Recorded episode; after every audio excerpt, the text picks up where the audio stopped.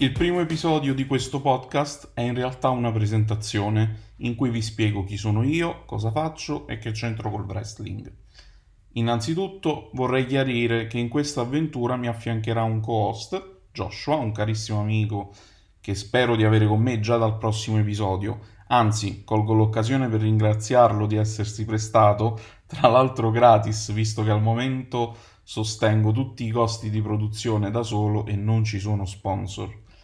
Per chi avesse skippato il trailer, state ascoltando la voce di Mario Palmieri. Ho 32 anni, vengo da Napoli e sono un creativo pubblicitario, un copywriter per la precisione, ma sono anche un appassionato di wrestling. Ho lavorato e lavoro per brand nazionali e internazionali in Italia e nel Regno Unito. Adesso attualmente sono di base a Roma dove lavoro per una nota agenzia creativa.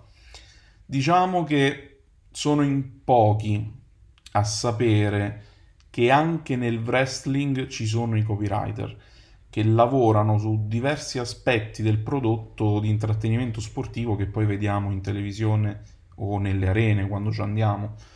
E le competenze richieste, sebbene applicate in modo differente, sono le stesse.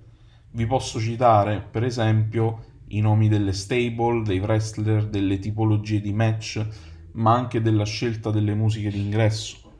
Poi ovviamente i promo al microfono e la scrittura stessa delle storyline. Tutto questo lavoro è svolto dai copywriter, ovviamente affiancati da altri colleghi e supervisionati da un direttore creativo, che è esattamente come succede nel mio mondo, che è quello pubblicitario. E a dire la verità, non sempre sono stato un copywriter, ho fatto anche altri lavori nella vita, ma quando ho capito di voler fare questo mestiere, e poi magari un giorno ve lo racconterò come è successo, poi io questo lavoro l'ho amato e oggi posso dire con convinzione che questo è il lavoro della mia vita. E quando lavori con le idee riesci subito a capire cosa c'è dietro, basta che le guardi. E quindi io ho iniziato a un certo punto della mia vita a guardare il wrestling con occhi nuovi, con uno sguardo diverso se vogliamo, a vedere quello che c'è oltre le immagini che io vedo in tv. Eh, ovviamente io come tanti della mia generazione sono cresciuto a pane e WWE, eh, però oggi seguo comunque su base settimanale molte più federazioni cioè io ogni settimana seguo tutti gli show uh, di WWE, AEW, Ring of Honor, Impact e ovviamente con tutti i loro pay per view e poi tutti gli eventi, tornei, pay per view che fanno uh, New Japan Pro Wrestling, Stardom.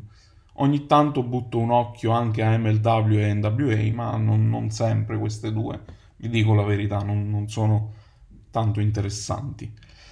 Non mi ritengo uh, un fan smart, non mi ritengo nemmeno un fan Mark, a dire la verità. Diciamo che sono uno che si sa godere gli show con la sospensione dell'incredulità, come tutti.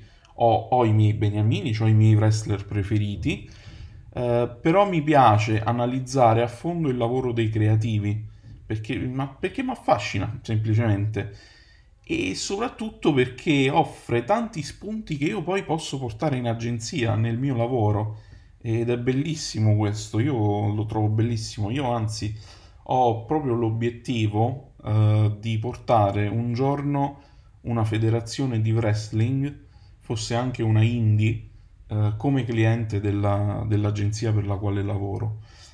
Diciamo che lo scopo di questo podcast è mm, un po' questo, cioè raccontare il wrestling da un punto di vista tecnico-creativo, per la prima volta in Italia, eh, cercando di andare, se possibile, più a fondo di quanto non facciano già i veterani americani, che conosciamo più o meno tutti, no? Uh, Vince Russo, Jim Cornette, Bruce Pritchard e altri, insomma, a prescindere poi da quello che possiamo pensare di loro c'è, c'è chi li, li, apprezza, c'è chi li disprezza. Poi chiaramente anche loro hanno, mol- hanno una filosofia molto diversa tra loro. Uh, poi nel corso delle puntate magari andremo un po' anche a spiegare il loro lavoro, attraverso qualche storyline famosa che hanno curato, attraverso i loro periodi in cui hanno lavorato con questa o quella federazione. Insomma, andremo nel merito anche del loro lavoro. Per ora considerate questo episodio una presentazione, una sorta di prepilota. Se le cose dovessero andare bene e se riuscissi effettivamente a far uscire una puntata a settimana come mi sono prefissato, salvo magari qualche eccezione nei periodi festivi, in futuro potrei pensare di portare anche qualche voce oltreoceano, tanto l'inglese non mi manca. Però vabbè, vedremo.